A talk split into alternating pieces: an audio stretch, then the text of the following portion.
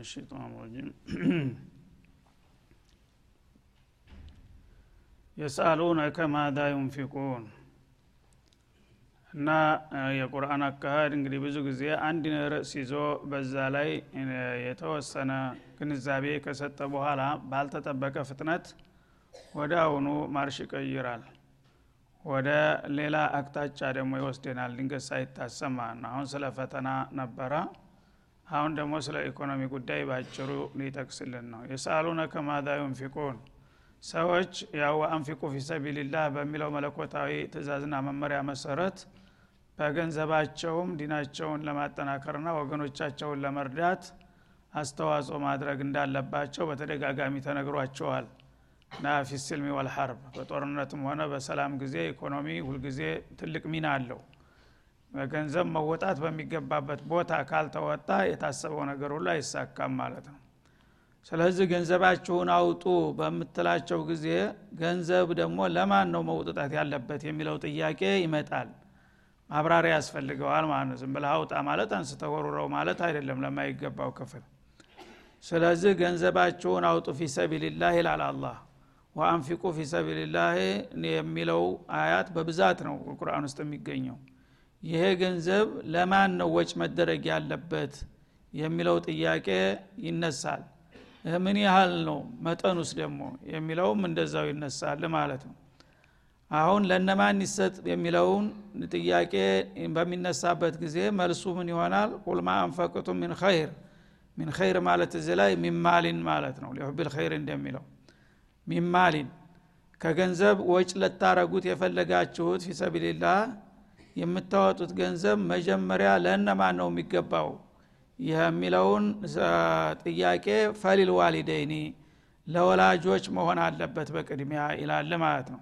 አሁን እዚህ ላይ ነፈቃ አማ ነው አጠቃላይ ወጭ ዘካተልማል ወይም ዘካተልፊጥር ምናምን የሚለው ሳይሆን በአጠቃላይ ሙስሊም የሆነ ሰው ለወገኑ ደግ መሆን አለበት ራስ ወዳድ መሆን የለበትም።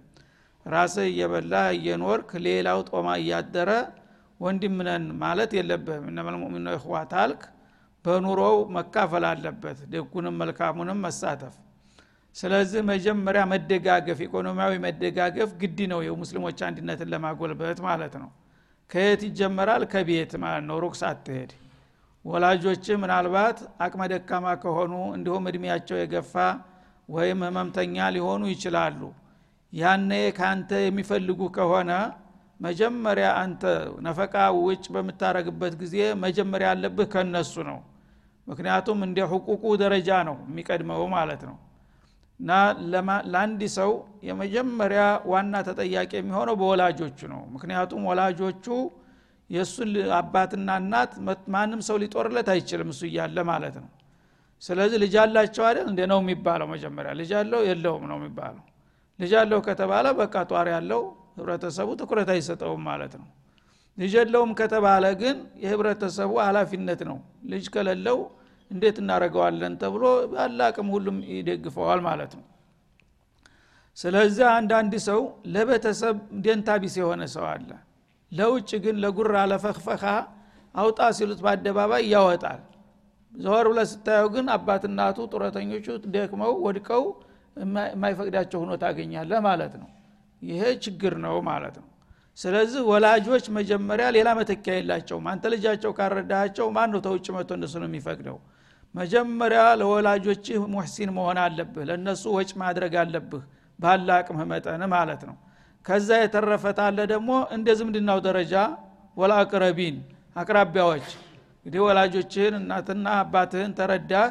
እንደገና ህፃን ልጆች ሊኖሯቸው ይችላሉ ለአንተ ደግሞ ሌላ አጎት ሊኖርህ ይችላል። እንደ ደረጃው አክስቶች ሊኖሩ ይችላሉ።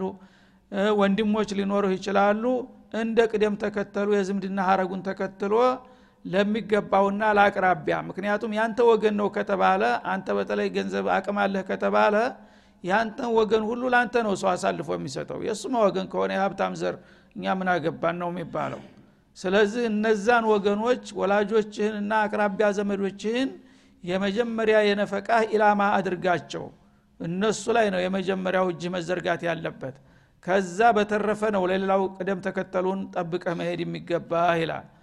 ወልየታማ እንደገና ደግሞ በለጋ እድሜ ላይ እያሉ ወላጅ አባቶቻቸው የሞቱባቸው ደሃደግ ልጆች የቲም ይባላሉ።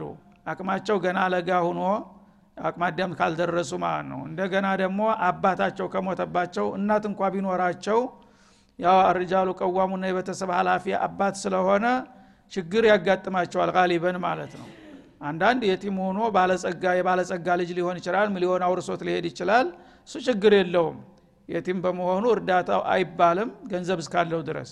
ግን ድሃ ሁኖ እንደገና ደግሞ ድሃደግ ከሆነ አባት ቢኖረው ድሃም ቢሆን እንኳን የዕለት የውምያ እንኳ ተሯሩጦ እንደምንም ይሸፍንለታል።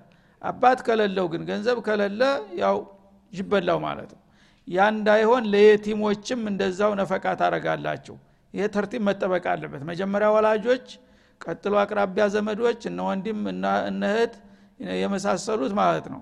እንደገና የታማ የሚባሉት ዘመድም ባይሆኑ ማለት ነው። ምክንያቱም ዝምድናው ርቋል እንጂ የሰው ልጅ ያው የአንድ ሰው ዘር ነው። እና እነዚህ በህብረተሰቡ መካከል ወድቀው ያሉ ፈቃጅ የሌላቸው ምስኪኖች እነሱን እንግዲህ ማህበረሰቡ ታልተንከባከባቸው ማን ነው የሚረዳቸው ለነሱም ድርሻ ይሰጣቸው ይላል። ወልመሳኪን ከዛ እንደገና ለማንኛውም ችግረኛ ይሄ አዲ ችግረኛ ማለት ነው። የቲም እንዳትለው ህፃን አይደለም ትልቅ ነው። እንደገና በሽተኛም ላይሆን ይችላል ግን ስራ የለውም። ስራ ወይም ስራ ለመስራት የማያስችል ጤንነቱ ተጓሏል ያ ከሆነ ምን ይሆናል? ያ ሚስኪንም የቲም አይደለህም ብላ ልትገፈትረው አትችልም ማለት ነው። ወይም ዘመዴ አይደለህም ልትለው አትችልም። ዘመድም ባይሆን አጠቃላይ እነመልሙነ ባለው መሰረት ወገንህ ነው ማለት ነው። ለዛ ለችግረኛውም ትሰጡታላችሁ። ከዛም ወብኒ ሰቢል ለመንገደኞች። ያ የመንገድ ልጅ ማለት በመንገድ በጉዞ ላይ ያለ ሰው ያው በመሸበት መንገድ ዳር ያው ወድቆ ተኝቶ ሲል እንደገና ደግሞ ተነስቶ ይጓዛልና መንገዱ እንደ ሆነለት ማለት ነው። የመንገድ ልጅ አለው። የመንገድ ቁራኛ የሆነው ጉዘኛ ማለት ነው እና እነዚህን ቅደም ተከተሎች ጠብቃችሁ ነፈቃችሁን ለሚገባቸው ክፍል ማድረስ አለባችሁ ይላል አላ ስብን ወተላ ወማ ተፍአሉ ሚን ኸይሪን በማንኛውም መልኩ አላህ የወደደውን ነገር የምታበረክቱትና የምትሰሩት ፈኢናላህ ብሂ አሊም ያ የሰራችሁትን ነገር አላህ በሚገባ ያውቅላችኋል።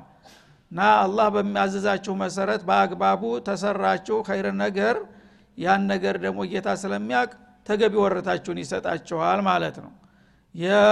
ያላግባቡ ከሆነ ግን ለጉራ ለዝና ለስም ከሆነ ደግሞ ያቃል ለምን እንዲያወጣህ ማለት ነው? ለማንኛውም የምሰሩት ነገር በአግባቡ ሰርታችሁም ከሆነ በአግባቡ ወረታውን ይሰጣችኋል ያውቃልና ያላግባብም ከሆነ ደግሞ ያላግባብ በመሆኑ ሊወድቅባችሁ እንደሚችል አውቃችሁ ቅደም ተከተሉን ጠብቃችሁ ነው ማውጣት ያለባችሁ ሲል ያስጠነቅቃል ማለት ነው እና ይህ ነፈቃማ አጠቃላይ እለት ተዕለት የምናወጣውን ነገር በሚመለከት ነው። ወደ ዘካተልማል በምንመጣ ጊዜ የራሱ የሆነ ህግ አለው። ለወላጆችና ለተወላጆች አይሰጥም ለፈርዕና ለአስል ማለት ነው። ለምን? ዙሮ እንደገና አንተ ራስህ ታንድ ኪስ አውጥተ እዚኛው ኪስ እንደመጨመር ነው የሚሆነው። ምክንያቱም እናት አባትህን መጦር ግዴታ ነው በዋናው ገንዘብህ ማለት ነው። ዘካ ከሰጠሃቸው ግን በዘካው መጠን ያንተ ገንዘብ የዕለት ተቆጠበ ማለት ነው መልሰህ ራስህ እንደበላው ይቆጠራል ማለት ነው። ሶደቀተል ፊጥርም እንደዛው። ከዛ ውጭ ያሉ ወጮች ግን ቋሚ ቀለቦች ማለት ነው። ወላጆች አሉ ራሳቸውን አይችሉም። ስለዚህ ወላጆችን የወር ወጫቸውን መድቤ ሁልጊዜ መንከባከብ አለብኝ ማለት ነው። እንደዚሁም ልጆችም ካሉ ወንድም እህቶች አጎታ ክስቶችም ተኔ የቀረበ ሰው ከለላቸው ቅደም ተከተሉን ጠብቄ ለነዛ ነው ነፈቃ ማድረግ ያለብኝ ማለት ነው እና ዘካ በሚመጣ ጊዜ የራሱን ስርዓት ጠብቀህ የሚገባቸውና የማይገባቸው ትላለህ። ዝም ብሎ ቋሚ ነፈቃ አጠቃላይ ነፈቃ ከሆነ ግን ከአቅረቡ ነው የሚጀመረው። ከወላጅ ከልጅ ከአያት ከቅድመያት ከልጅ ልጅ እያልክ ነው የምትሄደው ማለት ነው። በዚህ መልክ እንግዲህ አላህ ባዘዘውና በፈለገው መልክ የሄደ ሰው ያ አድራጎቱን አላህ ያቅለታል ማለት ወዕድም ወዒድም አለው ማለት ነው። ወዕድም ወዒድም ያቅለታል ወይም ያውቅበታል ማለት ነው መመሪያው ይሄ ነው። በዚህ መመሪያ መሰረት ከሄድ ካቅልሃለሁኝ የተገቢ ወረታህን እከፍልሃለሁ ማለት ነው። ከዚህ ውጭ ከሆንክ ደግሞ አቅባሃለሁኝ ለምን እንዳወጣው እኔ ባልኩት ሳይሆን አንተ በፈለገው መልክ ስለሆነ ያ ደግሞ ብታወጣው እንኳ ላይ ስሙላ አስጠያቂ መሆኑ አይቀርም ማለትን ያመለክታል። እና ባጭር ባጭሩ እንግዲህ አንዳንድ ርዕሶችን እየወረወረ አሁንም እንደገና ወደ ሌላ ርዕስ ተሻገረ በአንድ ጊዜ ማለት ነው ምን አለ ኩቲባ አለይኩም ልቂታሉ ወሆ ኩርሁን እናንተ ደግሞ ሙስሊሞች አንዳንድ ጊዜ በአስፈላጊ ሲሆን መጋደልም ግዴታ ተደርጎባቸዋል። ኩቲበ ማለት ፉሪض ማለት ነው። ፈርድ ተደርጎባቸዋል ይላል ማለት ነው። ሁልጊዜ ሰላም አይኖርም። አንዳንድ ጊዜ አንተ ሰላም ብትመኝም ሰላም የማይገኝበት ነገር ይፈጠራል ማለት ነው። ያ ከመጣ ደግሞ አንድ ነገር እንዳመጣጡ ተቀብለ ማስተናገድ እንጂ እኔ ሰላም ነው የምትወደው ብያልክ ብታቀነቅን ሌላው ሰላም አልፈልግም ካለ ምንም መኖር አይቻልም ማለት ነው። ስለዚህ የዚ አይነት ነገር ከመጣ ደግሞ እንዳመጣጡ መሳተፍ አለብህ እንደ ማንኛውም ህብረተሰብ ማለት ነው። ኩቲባ አለይኩም ልቂታል በመብታችሁ በዲናችሁ በህይወታችሁ በቤተሰብና በወገናችሁ ላይ አንድ ከባድ ነገር ጦርነት የሚያስከትል ነገር ከተፈጠረ ይላል ያነ እናንተ ዳር ቁማችሁ ማየት አትችሉም። ሀላፊነት መውሰድ መቻል አለባችሁና ግድያም አስፈለገ በሚያስፈልግበት ጊዜ ፈርድ ተደርጎባቸዋል። ልክ እንደ ሶላቱ ማለት ነው። ፈለኩኝ አልፈለኩኝ አትልም። እና በተለይ በዲን ላይ በሚመጣ ጊዜ ያ ከዲን ላይ ዲፋ ካላደረግ ታልተከላከልክ ዲኑ እንዴት ሊኖር ይችላል? ማን ያስከብረዋል? አንተ ዝም ብለ እጅህን አጣምራ የሞቀ ኑሮዬን እቀጥላለሁ በይህ ነገር ከገባሁኝ እንደ አይነት ችግር ሊደርስብኝ ይችላል ብለህ ምክንያትህን ተደረደርክ ዲንህን አሳልፈ ሰጠ ማለት ነው። ያ ከሆነ ደግሞ ያው ቅድም የተባለው አምሐሲብቱም ይመጣል ማለት ነው። ሁለት ወዶ አይሆንም። ሰው እንደምኘቱ ሆነ ሁሉ ሰው ሁልጊዜ ሰላም ይፈልጋል ሁልጊዜ ምቾት ይፈልጋል። ግን ህይወት ሁልጊዜ እንደተመኟት አትሆንም።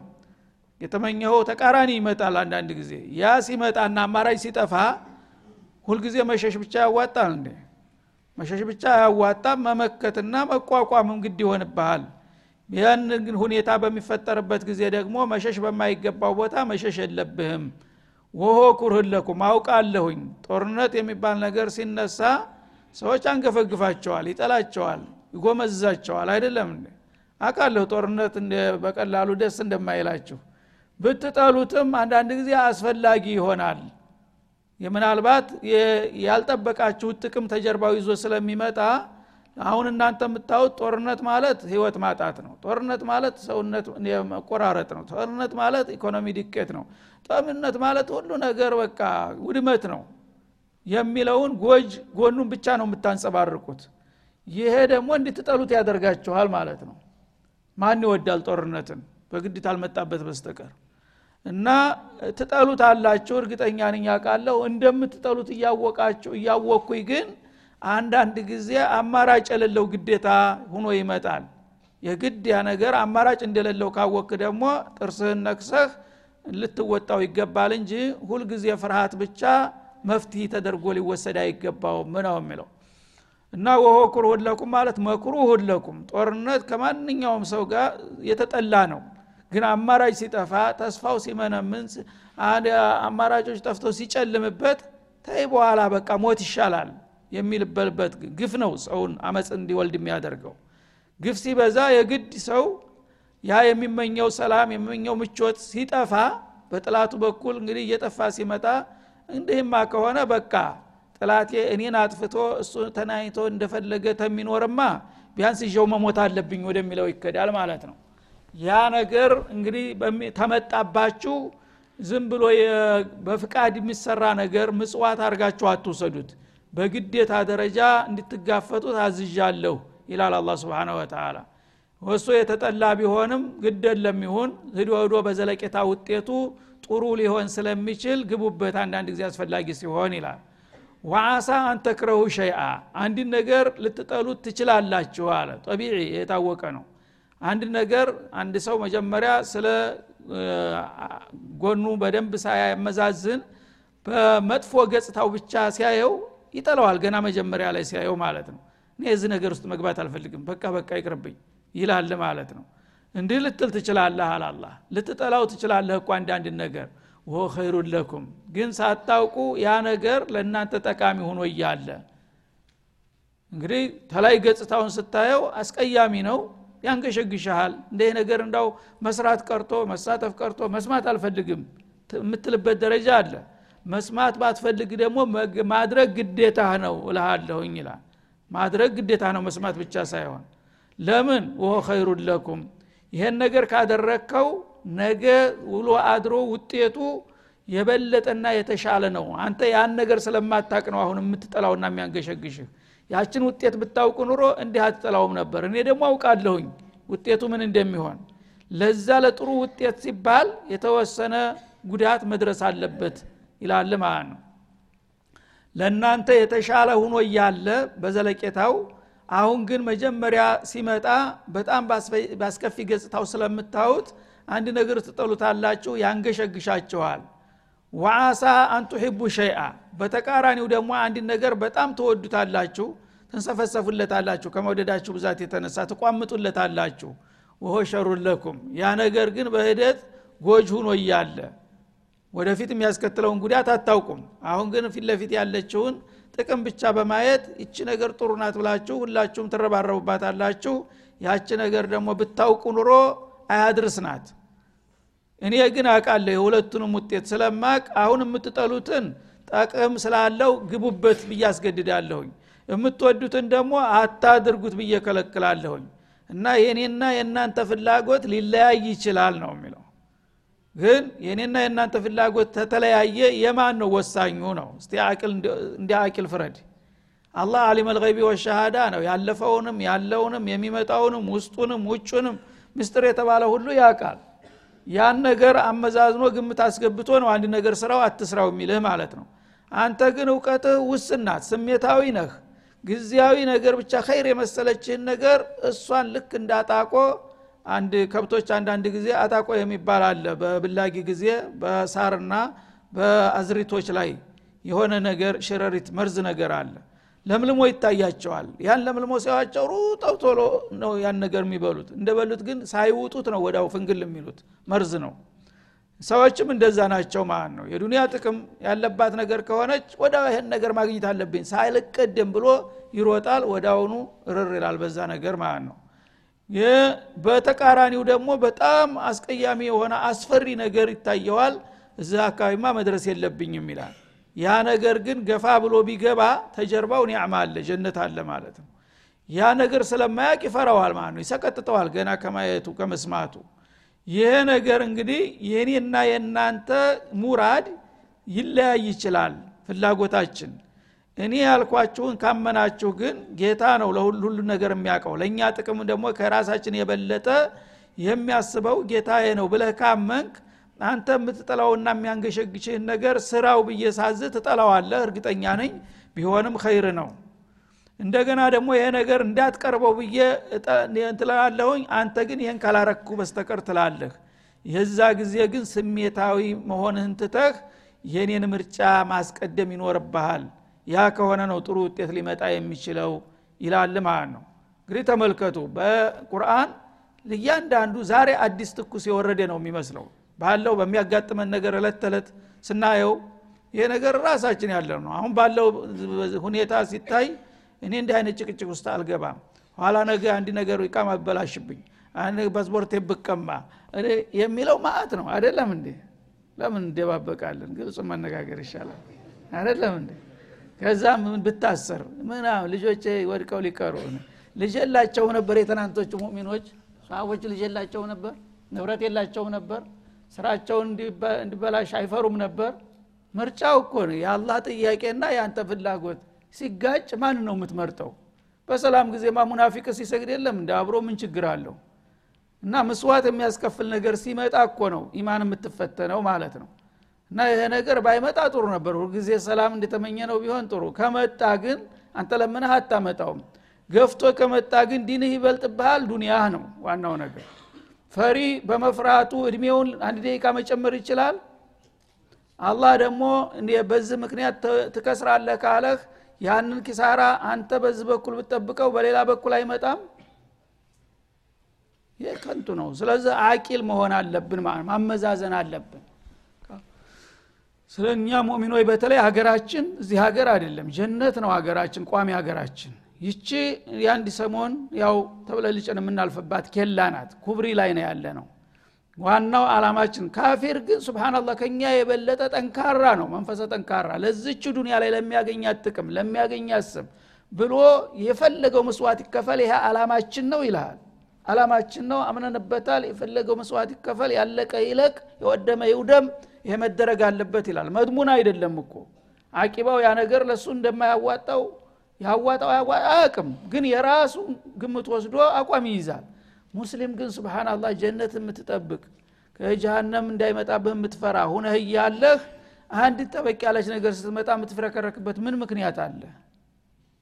በጣም የሚያሳዝን ነገር ነው ማለት ነው። ስለዚህ ይህ ፈተና በየዘመኑ ያለ ነገር እኮ ነው። ትናንትም አለ ዛሬም አለ ነገም ገና በትውልዶች ይቀጥላል።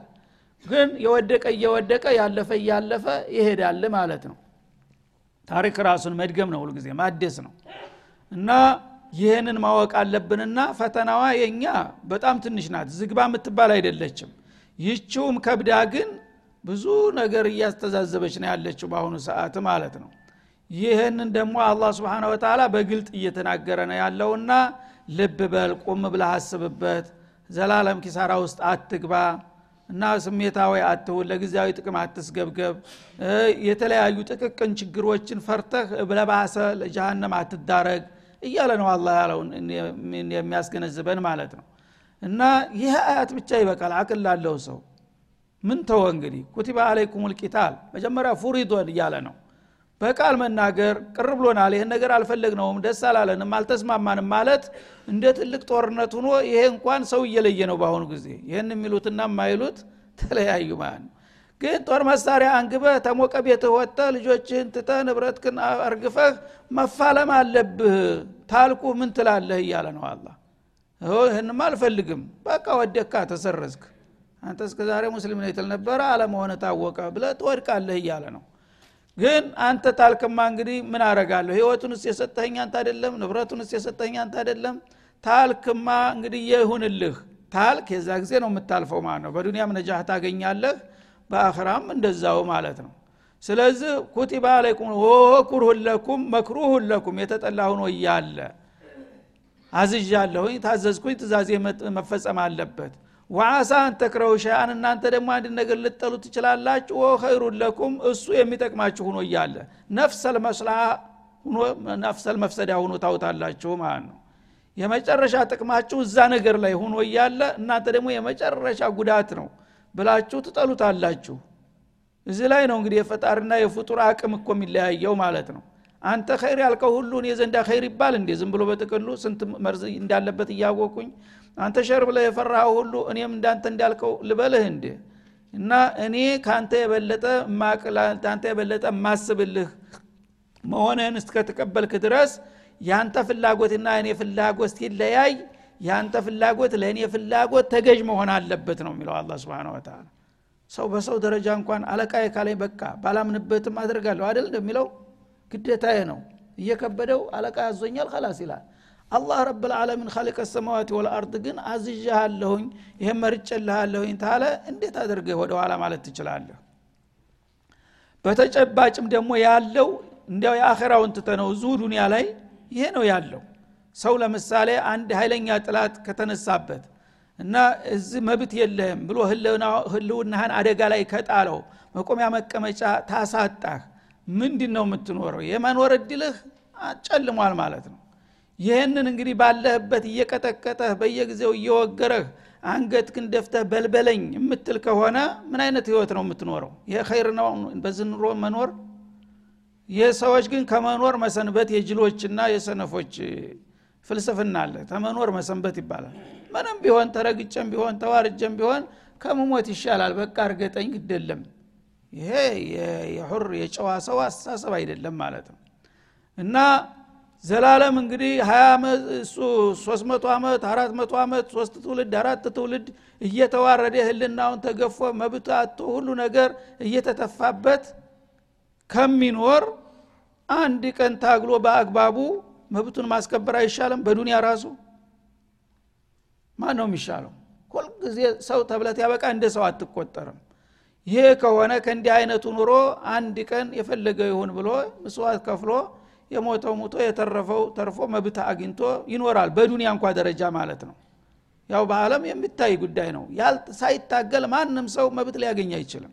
ይሄ የታወቀ ጉዳይ ነው። መፍሮ ሚንሁ ሙተፈቅ አለይ የሰው ልጆች በየትም አለም ቦታ የሚኖራቸው መብት የሚኖራቸው በአስተዋጽቸውና በትግላቸው መጠን ነው ማለት ነው። የትግሉ አይነት ሊለያይ ይችላል። አንዳንድ ጊዜ ሰላማዊ ይሆናል እንደ ስልጣኔው እንዳካሃዱ ግን ጉልበት የሌለው ተሳትፎ የሌለው በሜዳው ላይ አለሁኝ ብሎ ተሰዲ የማይሆን አካል ቦታ አይኖረውም።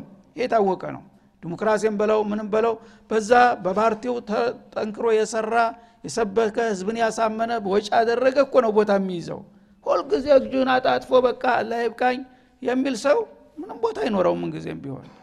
ይህንን እንግዲህ አላህ ስብሓንሁ ወተላ ተፋለሙ ሜዳ ውረዱ ተወዳደሩ በውድድሩ ውጤት ይመጣል። እናንተ ያላወቃችሁት ያልናፈቃችሁት።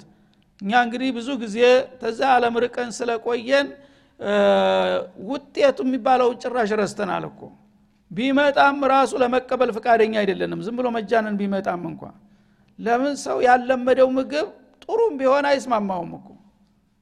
ያለመደው ነገር ተስፋ ቆርጦ እጁን አውጥቶ ሂዷልና ሰዎች እንግዲህ ይሄ ነገር አለ ብለው መጀመሪያ ማወቅ አለባቸው ለመናፈቅ። ደግሞ መቅመስ አለባቸው ማጣጣም አለባቸው። እቺ ነገር ቆንጆ ናት። ስለዚህ እችን ነገር ለማግኘት ምን ማድረግ አለብኝ ማለት ይጀምራል ማለት ነው። መጀመሪያ ያላወቀው ግን አይናፍቀውም። ተዚህ ተውርዴቱ ኑሮ ውጭ ኑሮ ያለ አይመስለውም እናስታውሳለሁ። የገጠር አካባቢ በደርግ እንደመጣ አካባቢ ገጠር ውስጥ ነበርኩኝ። ሰማለሁ የቀበሌ ምን አስተዳደር ምናምን ሲመሰረት ተዛ በፊት ጭቃ የሚባል ነገር ነበር። እና በህዝብ ዝም ብሎ እንዳለ ሙስሊሞቹም በቀበሌያችሁ በክልላችሁ ተመረጡ ሲሏቸው ብዙ ሙስሊሞች አንመረጥም አሉ። ረ ስልጣን ምንድን ነው የስልጣን ለክርስቲያን ነው እንጂ ደግሞ ስልጣን። እኛ ደግሞ ምን ሊያደረግልን ስብናላህ ለምዶት ማለት ነው። ያ ተጣብቶታል በቃ። እና በሰላም ነው። አልታገሉ ምን አላሉ? በቃ እናንተም ሰው ናችሁ። በእናንተ ሰፈር ያው ሌላ የለም። እናንተው ተመራረጡና ሊቀመንበር አምጡ ጸሐፊ አምጡ ሲባል እረ እኛ እንደዚህ ነገር ውስጥ አንገባም። ምን የሚያስፈራ ነገር የለም እኮ። መጃነን ነው የመጣው። እንደዚህ ነገር ውስጥ አታስገቡን። እኛ ገበሬዎችና አርሰን ማደር ብቻ ነን የሚሉ ነበር የእኛ አባቶቻችን አጎቶቻችን የምናውቃቸው ማለት ነው ለምን ያ ነገር ተረስቷል? ሰው መሆናቸውንም ረስተዋል ማለት ነው። አላህ ግን ስብሓናሁ ወተላ በዚህ በዱንያ ራሱ ህልውናችሁን አደጋ ላይ አትጣሉ። መብታችሁን ለማስከበር አስፈላጊ ሲሆን እስከ ፍልሚያ ድረስ መሄድ አለባችሁ አዘዝኳችሁ። ያንን ካደረጋችሁ ነው ውጤት የሚመጣው። በዱንያ ነጽነት ይመጣል መከበር ይመጣል መብት ይመጣል በአኸራ ደግሞ የአላህን ዲን ታስከብሩና የበለጠ ለትውልድ ታሸጋግሩታላችሁ። ጀነት ነዒም የሚገኘውም በዛ ነው። አለበለዛ ሁልጊዜ ወራዳዎች ከሆናችሁ ምን ዲን ትርጉም አላችሁ? በመሬት ላይ የመንጣታችሁ እኮ ዋጋ የለውም ብሎ ነው የሚናገረው ማለት ነው። በተቃራኒው ደግሞ ዋሳ አንተክረው ሸአን አንድ ነገር ትጠሉታላችሁ ግን አላህ ጠቃሚ መሆኑን ያቃል መሰራት አለበት ይላል ይህንን እንድታውቁና እንድትዘጋጁ ይላል። ወሰለ ላሁ ወሰለም አለ ነቢይ ወላ